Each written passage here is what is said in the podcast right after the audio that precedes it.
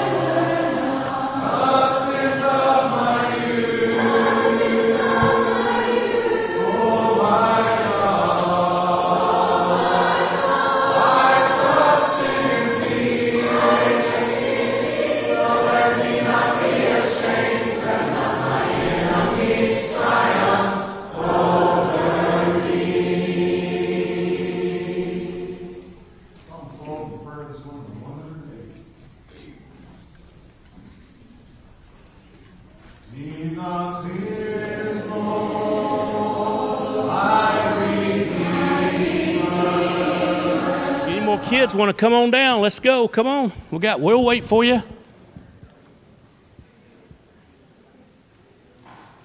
If there is anybody here tonight that did not have the opportunity to partake of the Lord's Supper this morning, if you'll go ahead and make your way back to the little chapel, somebody will serve you at that time.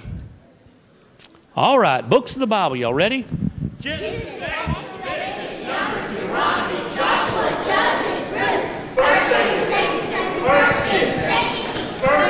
Second Chronicles, Ezra, Nehemiah, Esther, Job, Psalms, Proverbs, Genesis, Psalms, Isaiah, Jeremiah, Daniel, Joel, Amos, Obadiah, Jonah, Micah, Habakkuk, Zephaniah, Zechariah, Malachi, Matthew, Mark, Luke, John, Acts, Romans, 1 Corinthians, 2 Corinthians,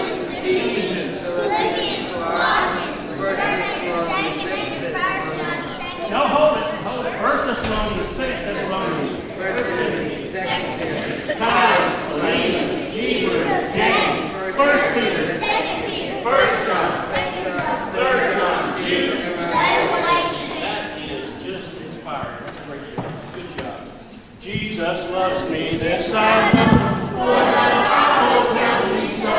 Little ones children below, they are weak, but he is strong. Yes, Jesus loves me. Yes, Jesus loves me. Yes, Jesus loves me. The Bible tells me so. Maybe y'all are in the singing spirit tonight. Climbing up the mountain, point to the sun. Notice the grass is down, everyone. Measure the rainbows down on the sea. God made this whole world beautiful for me. All right, plan of salvation with verses and a song, okay? If I say here, you say. Romans 10:17. Faith comes by hearing. Faith comes by hearing. Faith comes by hearing. Hear the word of God. Believe. If you do not believe that I am He, you shall die in your sins. Repent. I tell you no. And you will perish. Okay. Confess. Acts 8:37. And Philip said, if you believe. Philip said, if you believe. Philip said, if you believe. All you hearts.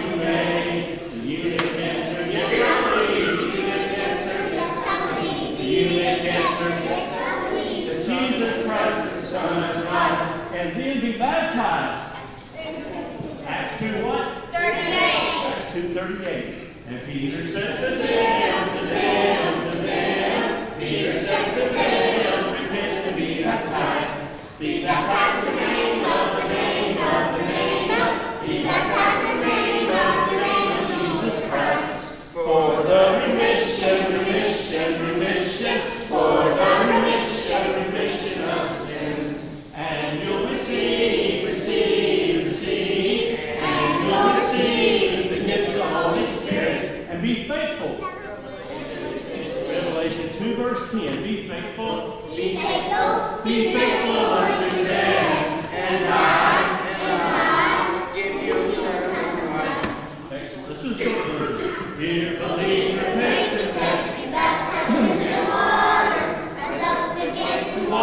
Crossed and live like you are. How many elders do we have here? Four. Still four. Boonville.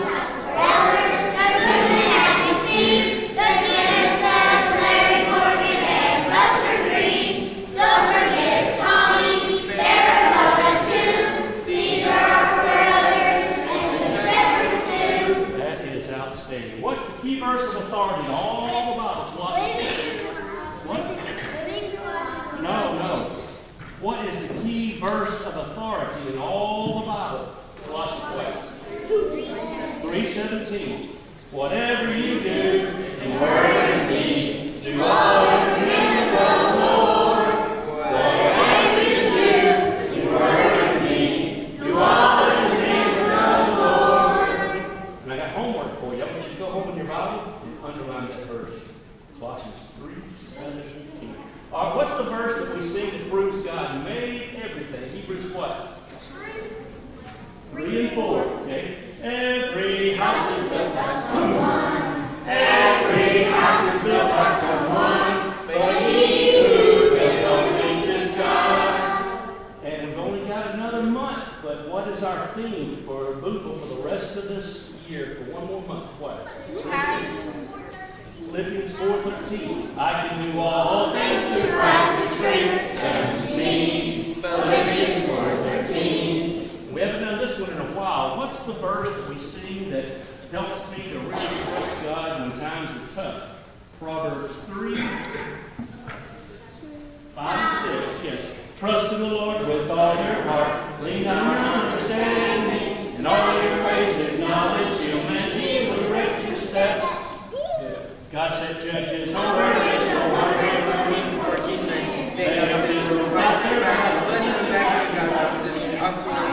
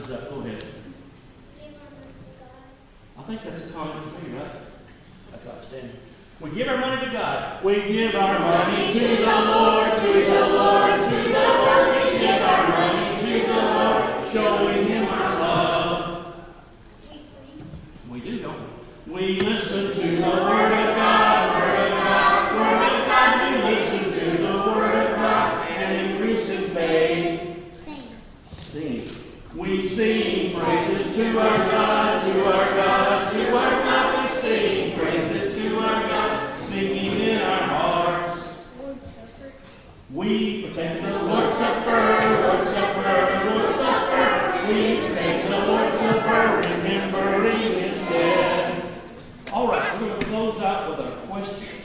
Okay. What is true success in life. Living your life and going to heaven when this life is over. Okay. What's true failure in life? Living your life and going to heaven when this life is over. Now look, that's sad when you say that one, okay? What is God's ideal for marriage? One man and one woman for life. Okay. And why were you made? To glorify God. Glorify. What does that mean that God made you? I'm special. Great. Now, tomorrow, we'll go back to school. No. Yay. All right, your parents are jumping for joy and talking. Listen, even though you're going to school, got homework and schoolwork, what are you going to do all day long? I will. Do my best. I'll never give up. And may God take care of the rest. And I'll always remember that right is always right, and wrong is always wrong. It's never right to do wrong. It's never wrong to do right. And that's right because God is right. Perfect. 1, 2, 3. Jesus loves me. 1 and 2. Jesus loves you. 3 and 4. He loves you more. More than I've been loved before. 5, 6, 7, run with heaven. 8 and 9, love to 9. Now it's up right up to 10. We don't have time to sing it again. Excellent. No, we don't have time.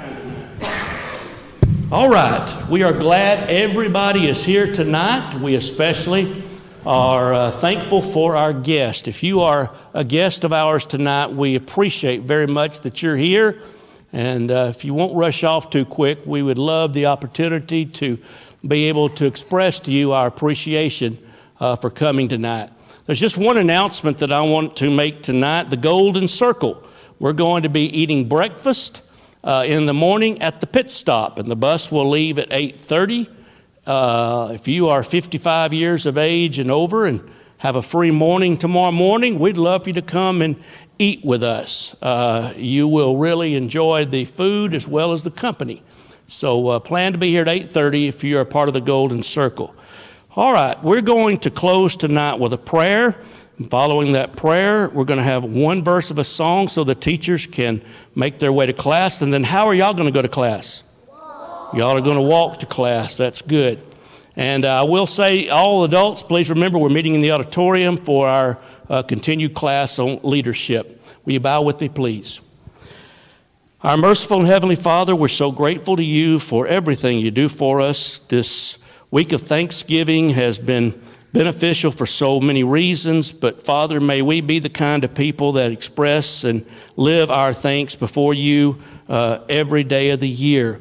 But we do appreciate so much the bounty that you give us on a daily basis.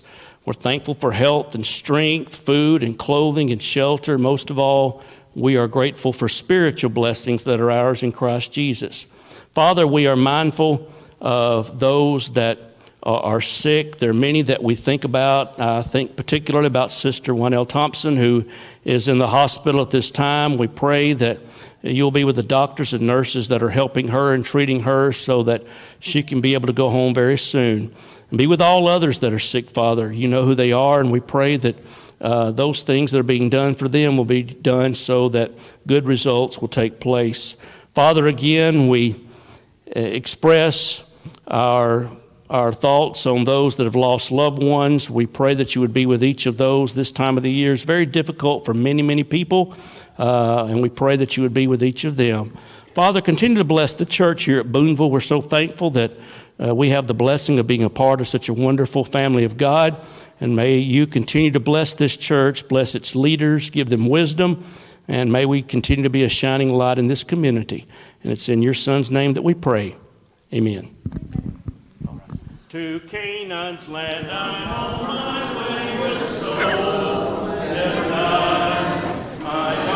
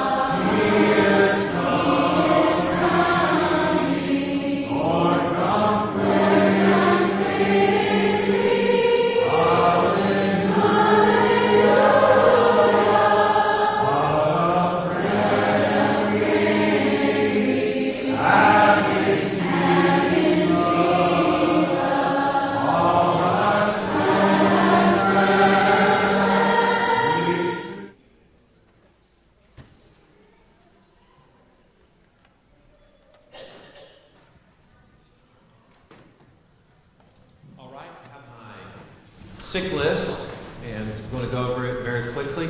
If you have someone that you would like to add to the list, we'll add them after I go over this list real quickly. Irene Banker is Melinda Hester's mother, has terminal cancer.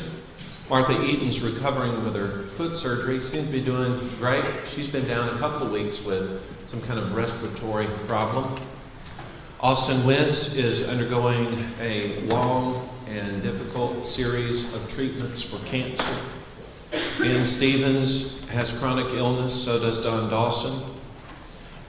Wade Davis is still missing since June the 22nd. Carolyn Wilcutt's recovering at home. Bobby Petty is Joe Garrett's friend, has lung cancer. Doug Smith's dad, Kelby, has Parkinson's and just accompanying illnesses along the way. Cody McGee's recovering from his foot surgery from a couple months ago. Vanessa Williams has leukemia. She's a member at Snowdown. Eric Fitzsimmons had been doing well and went back to work for a while, but he's had a setback. He'll be going to Vanderbilt soon for additional tests. Chopper was here today, this morning. He was also here last Sunday, and he's still in a lot of pain, had an MRI done, went back to the doctor. They hadn't yet sent those off. It's frustrating, isn't it? So he's hoping to hear something about his condition very soon. Larry Kennedy is Becky Johnson's brother-in-law. He's been undergoing some tests. Cassie Stewart broke her elbow some time ago, but she's been experiencing a lot of pain. Danny Ramdahl is our missionary, one of our missionaries in Guyana. He has stage 4 kidney failure. Cheryl Hoffman's being treated for spinal pain. Marilyn Jones had hip surgery back on the 9th. She's doing well, I understand. Linda Beard had knee replacement surgery back on November the 2nd. She's still recovering, but has had some swelling on her knee. Van Roberts has pancreatic cancer. Paul Rawlison has brain cancer. That's Joe Garrett's friend. Joyce Morris fell, and there she is. You good? Good. You want me to take you off here now? Yeah. Okay, so we'll pray in Thanksgiving that you're doing well. And then I'll take you off the list. You'll be free. Okay. Caitlin, any news about her sepsis? Where is Laura? She was here in a second. She has vanished. Anybody know about her friend's condition? Okay. Bob Floyd was in the hospital. How's Bob doing? He's doing good. I asked her about Bob, but he's at home and he's kind of made it easy to do well. Okay. That's great. Reed Sparks is the one we talked about, had lost a leg before, lost another leg. Lex Crosson has several health issues. We mentioned this morning about Wynnell and just mentioned again, she has a bad respiratory infection. That's involved a hospital visit. Amanda Snyder, I mentioned this morning, she was at the critical care up there at Magnolia. They determined that she had some kind of cramping going on intestinally. I don't know what that means, but they gave her something that helped that, a spasm. So, I don't know. We're looking at our gallbladder now, you know, being the professional doctors that we are. And Google will help you really make those decisions. But anyway, she was well enough. They went back home. So we're glad that she's feeling better. I put this down here. You might be interested in looking at this. Paul Gerber, he's actually been here and spoken for us. He works in South Africa, but they are weekly having Zoom meetings, and you can tune into that if you want to. He's doing a class on Tuesday night dealing with Calvinism, just talking about the tenets of Calvinism. If you'd like to tune into that, here's your information, the ID code, and the pass that you need to get on that.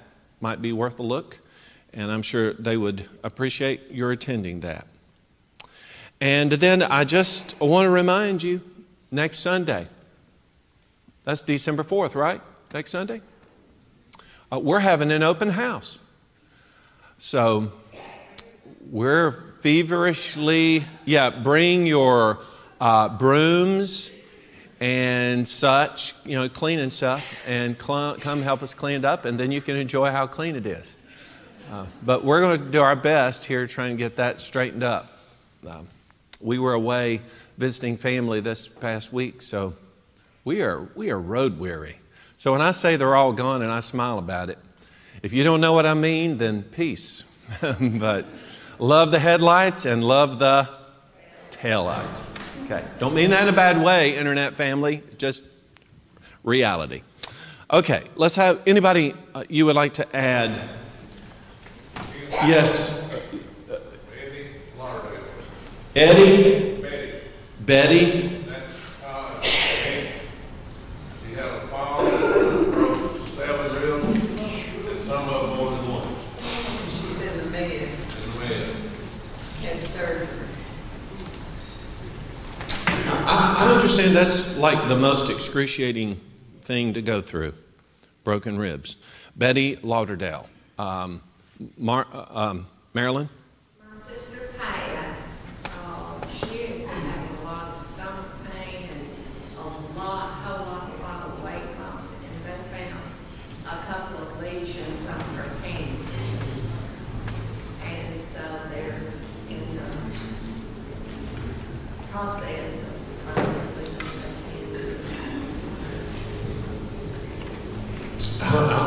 oh, there it is.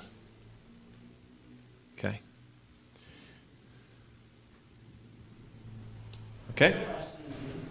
What's Pat's last name?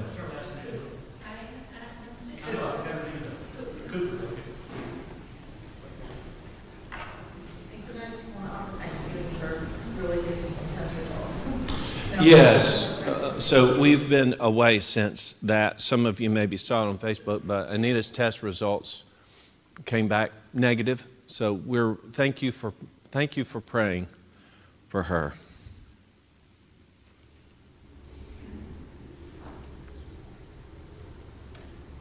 And how many of you praying did we need for that result? And it might have been yours. It might have been your prayer, so thank you. Was this table? Okay, who we pointing at? Okay, yes, Nadine. Who? Oh, really? Oh, okay.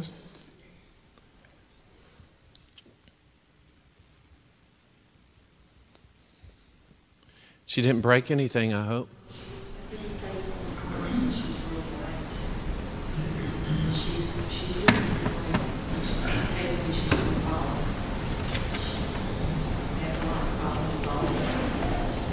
Okay. A general public service announcement.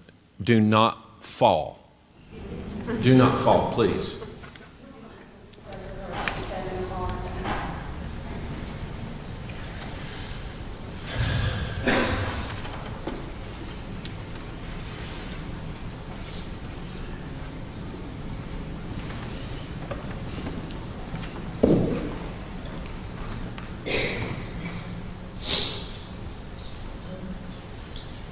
Bob, you had your hand up? Oh, okay. All right. Okay. Got it. Yes. Tony Presley. He's been diagnosed with leukemia.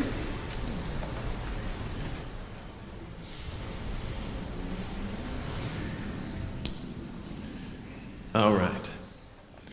Okay. We're going to pray for these. And I know there are probably others. And you mention them in your prayer too, okay?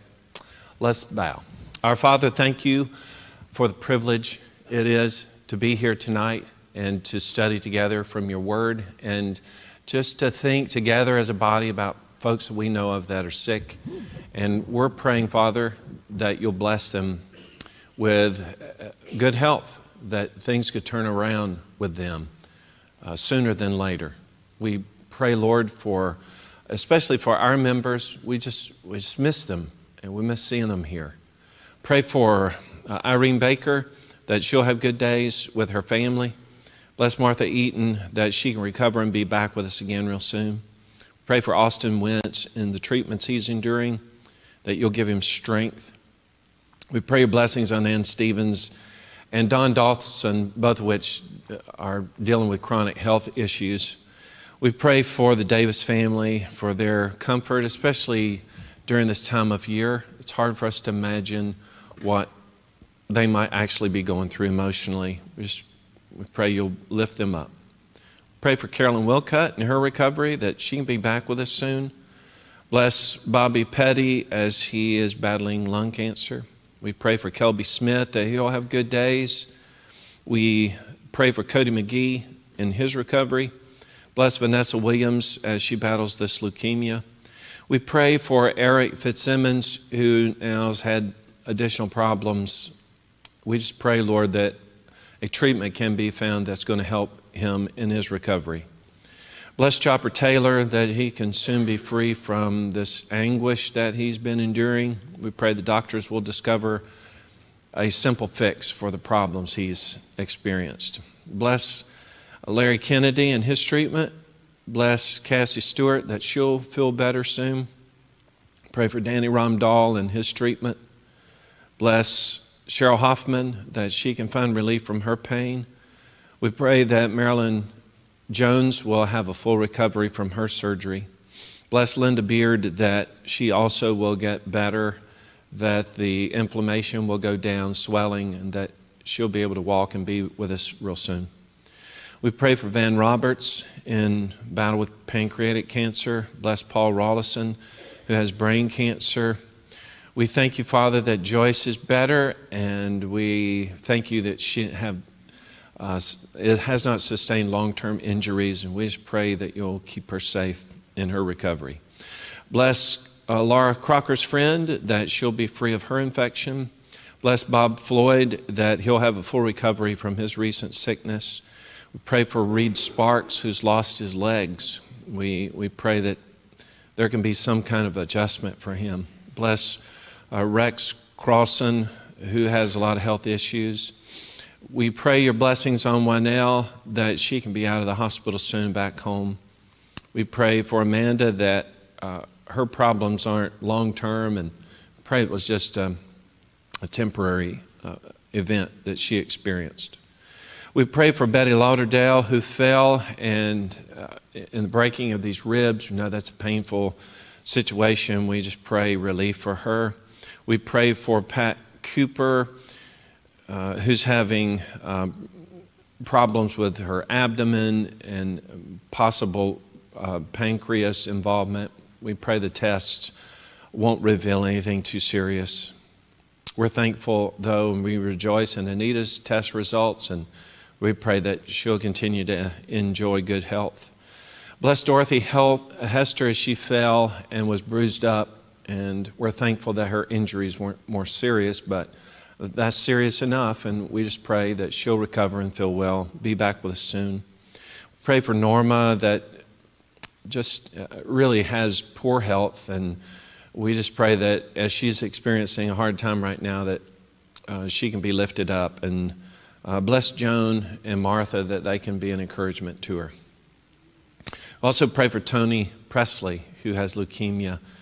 We pray that his treatment will be sufficient to arrest his condition, certainly just to put it in remission.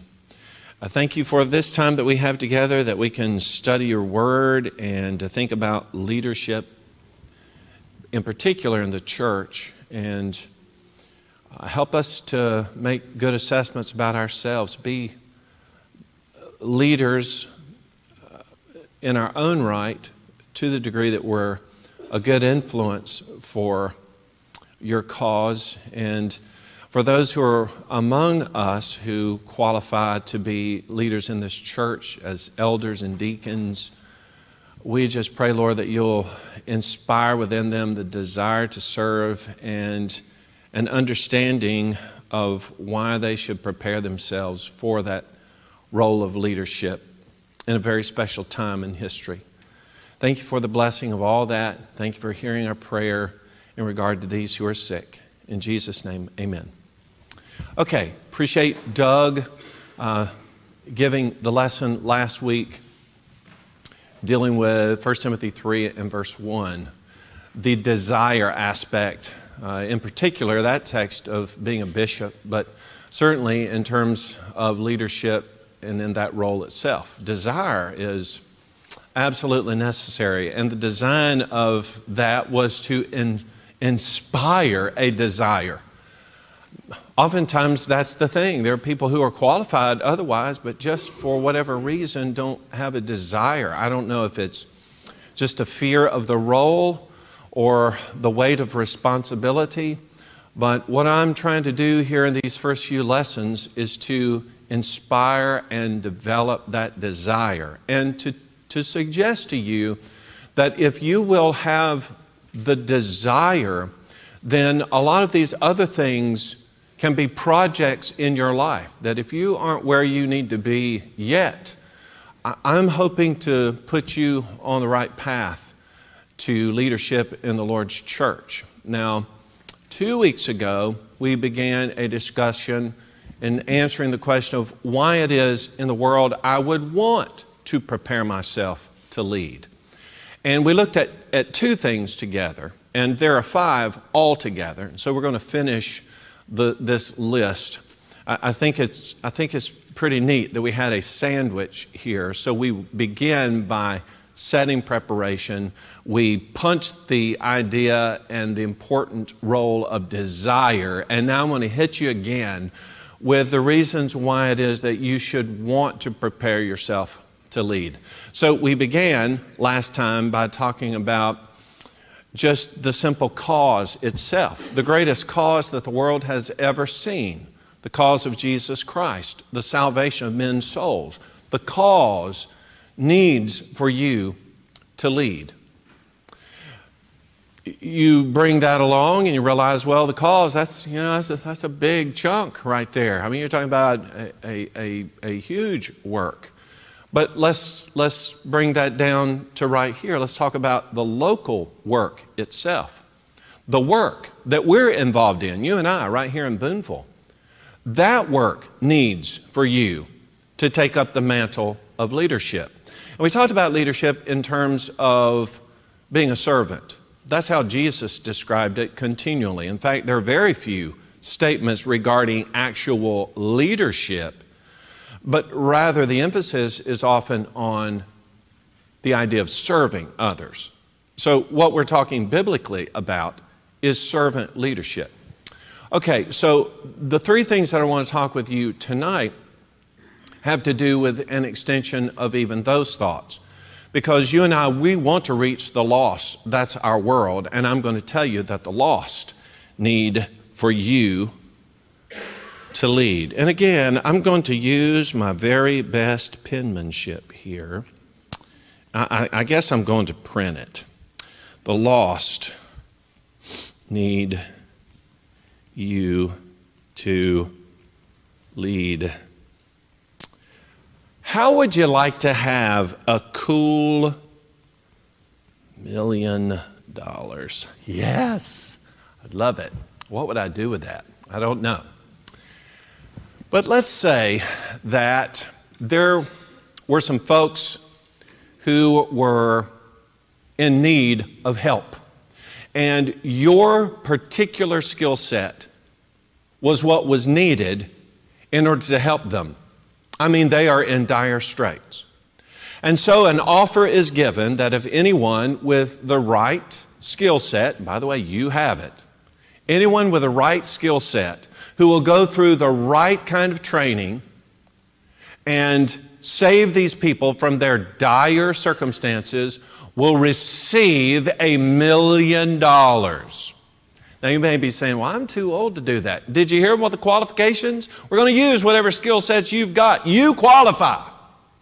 So you can have the $1 million. So I'm going to use myself as an example since I'm, I could use it. Here's what I'm going to do. Okay?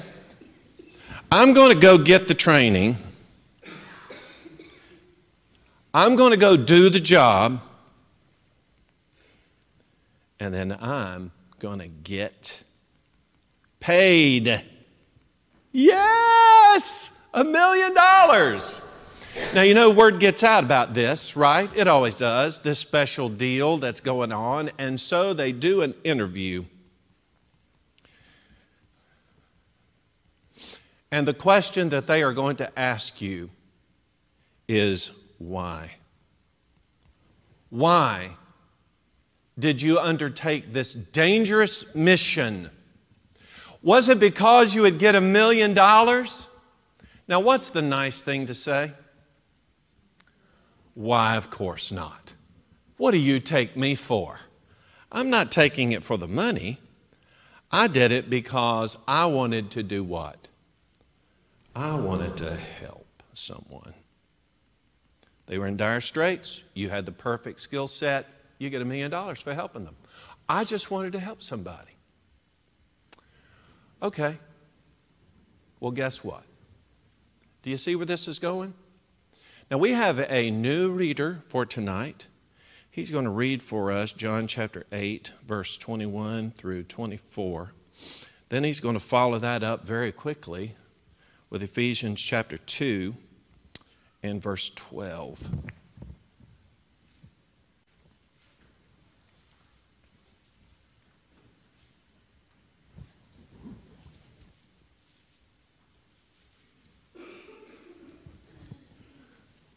I think that looks good. It's good penmanship. Okay, go ahead.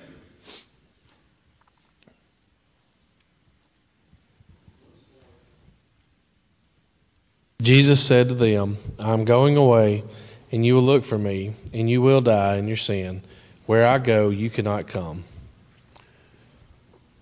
This made the Jews ask, will he kill himself? Is that why he says, where I go, you cannot come? But he continued, you are from below, I'm from above. You are of this world, I am not of this world. I told you that you would die in your sins. If you do not believe that I am he, you will indeed die in your sins. Okay, while he's running over to Ephesians 2:12, you notice some negatives in this text? Are there some people in peril in this world? Yes, here are the words, die, you can't come, you're from below, you're of the world. You are going to die in your sins. Here is what I'm about to tell you, that there is a prize for the faithful Christian that is way better than $1 million. Because what will happen with $1 million? Thank you for saying perish. I thought somebody was going to say, well, I'll spend that. That's okay, but it's going to be gone, right? And then the stuff you spend it on eventually is going to be in the dump somewhere. I don't care how well it's taken care of. If it's a material thing, it's going to be gone. You have something based on the particular skill set that you have. If you will apply it to seeing that these people who are now in sin and of the world and are going to die in their sins, if you could just exert whatever skill set that you have, however great or small, to see that they are saved, guess what the payment is? Well, not dying in your sins. That's right. Salvation, eternity. Okay, what does Ephesians 2:12 tell us? That at that time you were without Christ, being aliens from the commonwealth of Israel and strangers from the covenants of promise, having no hope, without God in the world.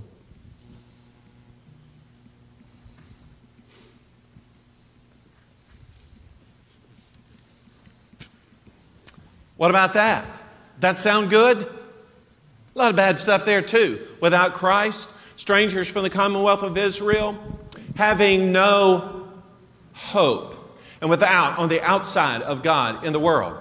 Verse 13 says that I can have that reconciled by what element? The blood of Christ.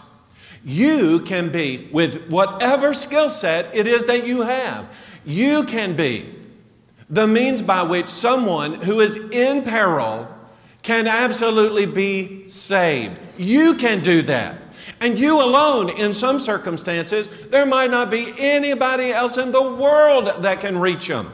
You may have the unique ability to lead someone to Jesus Christ. I am telling you that the lost need for you to lead. Number 4, this generation needs you to lead. This generation, okay? Let's think about this for just a moment. The church. The church today is facing a very large, enormous, unprecedented challenge.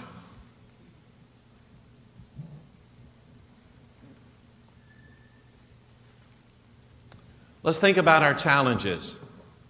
Now, you might want to start with, I don't know, what about the assault, on the truth, or our holding on to doctrine, all that. Listen, I'm going to give us a mulligan for a second. I'm going to give us a little bit of pass. I'm going to say that, at least for the time being, and at least so far as I'm here, we're going to hold on to the truth. Can we do that? Amen. Let's do that. So for the foreseeable future, no matter what's happening out there, we are going to hold on to the truth. Yes? Can we do that? So in terms of all of us leading, we'll say, Ken, we got that. We're hanging on the truth. Okay, peace. I'll give us that. But do you know that out there in the world, we're still facing challenges? How about this? There are over 8 billion people in the world. 8 billion. Most of which need salvation. They need to hear about Jesus. But at the same time, we're living in a world where there is mass communication. That is, one little person can now speak to millions and millions and millions of people through the technological advances that exist.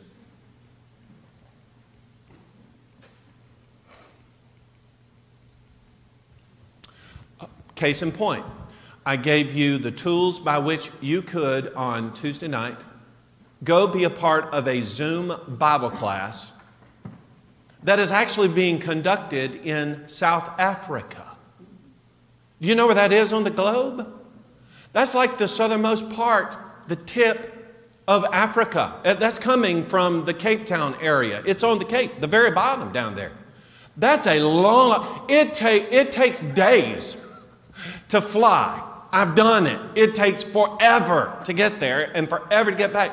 But on Tuesday, technology will allow you in your home to be a part of a live broadcast. Now, I do these a lot, and turns out that in that broadcast, you can communicate in real time. You're able, even over that distance, to communicate. That blows my mind. In fact, that is relatively new technology. It became very popular during the COVID years. But that technology is amazing. It used to be when you go around the world like that, you had to use a telephone connection that was well nigh to, a walkie-talkie. You talk, you say over, you wait for the reply, they speak over. It cost a fortune, now for basically free. You can communicate with people clear on the other side of the world. That's incredible technology. On the basis of that technology, we could potentially reach the whole world. The question is, who is going to lead us into the future in how to take that technology right there, that mass communication, the technological advances that we don't even know about right now? Who is going to help us? Who is going to lead us into the future so that we can use these things in order to reach those 8 billion people? I mean, isn't that what we want to do? If we want to reach 8 billion, what amazes me is we keep seeing, and Doug had a little devotional the other night where he was kind of basing it on the ticker of people being born. But isn't it amazing that we live in a time where the world has never had more people, but you're constantly hearing about how the world has been made smaller. How has it been made smaller?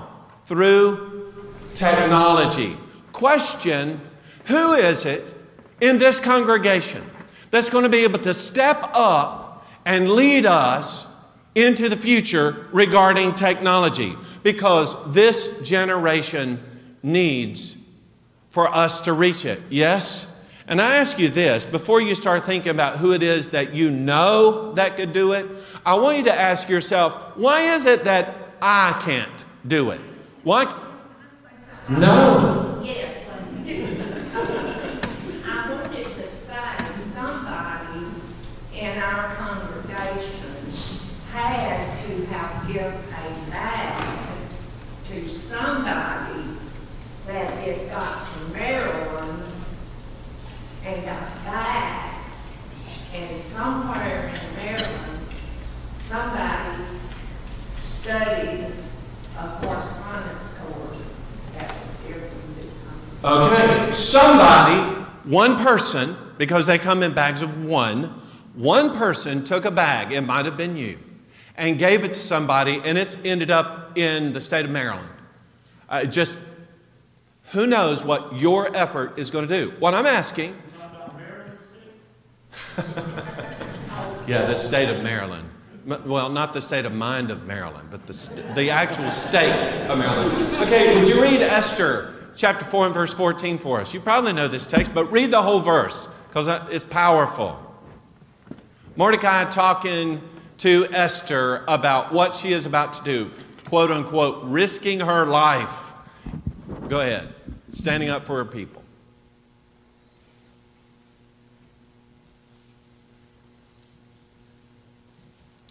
For if you remain silent at this time, relief and deliverance for the Jews will arise from another place, but you and your father's family will perish.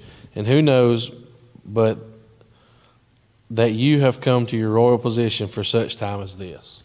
Okay, here's the thing. Who knows why you're here today? Who knows why you've come to the kingdom? Maybe it's for what? Maybe it's for such a time as this, this incredible time where we potentially have the means by which we could reach the whole world. Who knows whether God planted you here at Boonville with whatever skill set it is that maybe you've just kind of been hiding, just been sitting on it, that God can use in order to reach this. Who knows? Because if you have that but you won't use it, what will God do? Let somebody else use it. Yeah, here's the thing. If you decide you're not going to do it, that's okay. God's going to get it done. God's going to use somebody to do it. However, it would be better, preferable for you to rise up and do it, because if you will do that, then you will have reached a potential that is going to please the Lord. Because see, number 5, it is the Lord who needs for you to lead. In fact, let me back up from that. I say he needs for you to lead. Here's what actually he expects you to lead. Okay, the Lord has made some in tremendous investments in you. Maybe, I know we have a lot of teachers here, so the Lord has invested in you the skill, the ability to teach. I know that some of you, the Lord has invested in you the education that made it possible for you, I don't know, to be some kind of administrator in our schools. Now think about that. You are a leader in an educational system. Well, what is one of the hallmarks of the church? Education? Isn't that a big part of it? Aren't we trying to learn God's will? In order to learn that, what do we have to do? Study the Bible. We have to teach it competently, faithful transference of knowledge from one person to another. There are people in this congregation that have been professionally trained in order to teach. Now, hey, peace, I've heard it before. Somebody says, look, Ken, I teach all week. When I come to church, I just need to relax. Okay, peace, if that's how you feel about it.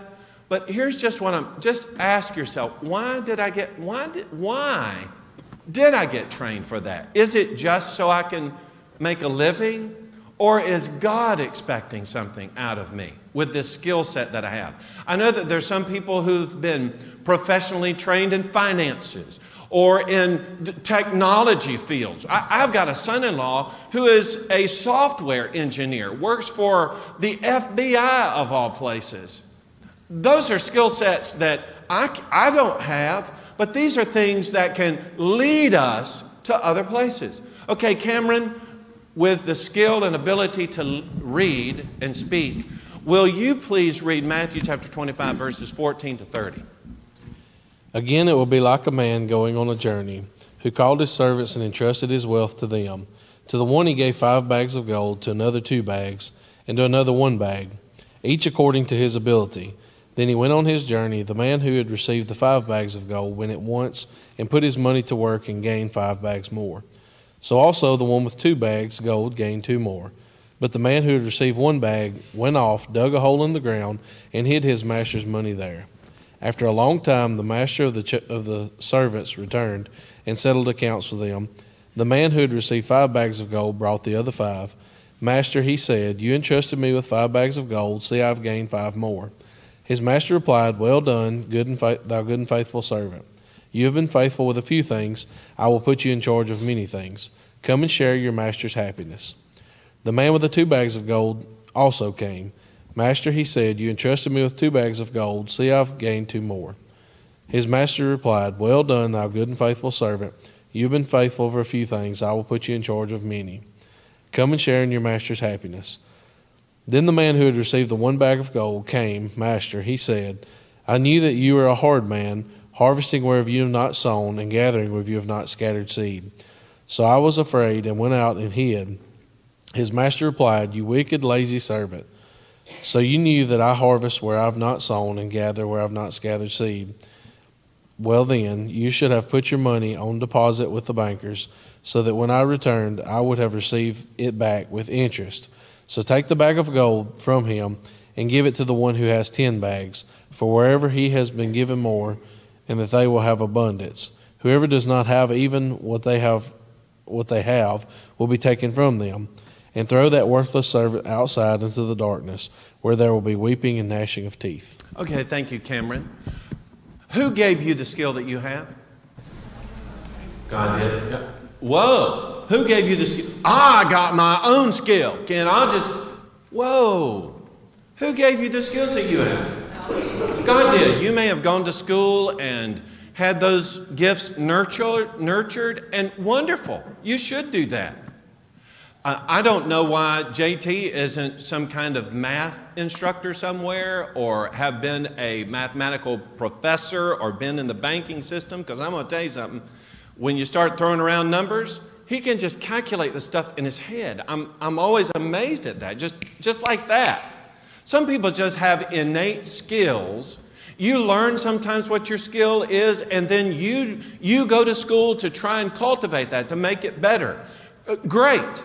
But in the end, who is responsible for what it is that you can do? Even when you uncover something you didn't know you could do before, who put that in you? God did. God has given you the skills that you have. If you go and you cultivate them and you make them better, that's wonderful, because that's what He expected for you to do. So, this parable. You have 5. Who gave those to you? God did. You have 2. Who gave them? God did. You have 1. Who gave it? 1. But 1 doesn't matter. To God, is 1 just as important as 5? Turns out, it absolutely is. And if I don't use even that 1 talent, which I might in my own personal estimation say isn't worth anything, if I don't cultivate that talent to God's glory, then what is He going to do to me? Yeah, we don't want to say it, but this is the truth. God will take that away from us. I need a volunteer, because I want to show something to you about leadership. Leadership is not bossing people around. Leadership is what we've been talking about here tonight, showing people the way. Boy, I'm having a hard time with leadership. Do I have a volunteer? Anybody want to volunteer? I'm not going to have you jump rope or anything. Luther, will you help me? Thank you, Luther. Thank you so much. Okay, what I would like for you to do is hold the end of this rope. Hold that, and let's keep it taut, okay? Now, I want you, keeping it taut like this, a straight line, I want you pushing on that rope to guide me to the other side. Just lead me to the other side, pushing that rope. Okay, go. No, start again. Keep it straight and push me all, I'm ready. Push me all the way over. Push, go ahead. Does that work, just pushing people? Will that lead them anywhere? No. Okay, now, lead me to the other side by pulling me. Okay, here we go. Wait. Okay, thank you, Luther. You get that? That's kind of silly illustration, but doesn't that work? You're not going to push anybody to success. Leadership is showing people the way. Now, I'm going to tell you right now that Jesus says, just at this juncture, I'm not talking about you being an elder or a deacon or anything like that, but I'm telling you, Jesus sees in you the leadership potential. In fact, in the Sermon on the Mount, in Matthew chapter 5, 13 and following, Jesus said, you are the salt of the earth. But if the salt loses its flavor, it's then good for nothing but to be thrown out and trampled underfoot by men. You are the light of the world. A city that's set on a hill cannot be hidden, nor do they light a lamp and put it under a basket, but on a lampstand. And it gives light to all who are in the house. Let your light so shine before men that they may see your good works and glorify your Father in heaven. You know why it is that God wants you to use whatever talent it is to His glory? Because that's going to accomplish His will in our time. You may not be an elder or a deacon in this church, but you are a leader on the basis of the leadership potential that you have, especially among our men. We're looking for those two things. We want to find our elders and our deacons to lead us, not push us, but to lead us into a future where, and you know what, maybe you don't know me that well, but I absolutely believe that if you and I put our minds and our hearts and our resources to it, I believe this as much as I believe I exist right now, that if we used all of our capability to its fullest, that those 8 billion people right there, we, right here at Boonville, we could reach them. Now that's the vision I have. Can you catch that vision? Because if you will use the resource that you have, whether it's 1 or 5 or 1,000, if we will use it, and be that salt and be that light in this world, we are going to win this world for Jesus. Let's have a prayer and then we'll be dismissed. Our Father, thank you for the privilege of being a part of your plan. I pray, Lord, that we will not squander our talents, our abilities, our resources in any way, but that we will use them to the very fullest, and that we will be able to accomplish great things for you. Lord, we're looking among us for leaders, and as we've just discovered, all of us are leaders to one degree or another. But Lord, I also pray that you will help the cream to rise to the top, and that we'll be able to find amongst us those men who will be able to lead us into a victorious future for your church right here in this city. Help us to use every resource at our disposal to make that possible. We know it's possible because if you're in it, we're going to win. So thank you for the privilege to serve and to lead, and touch our hearts with a great yearning desire to do it. In Jesus' name, amen.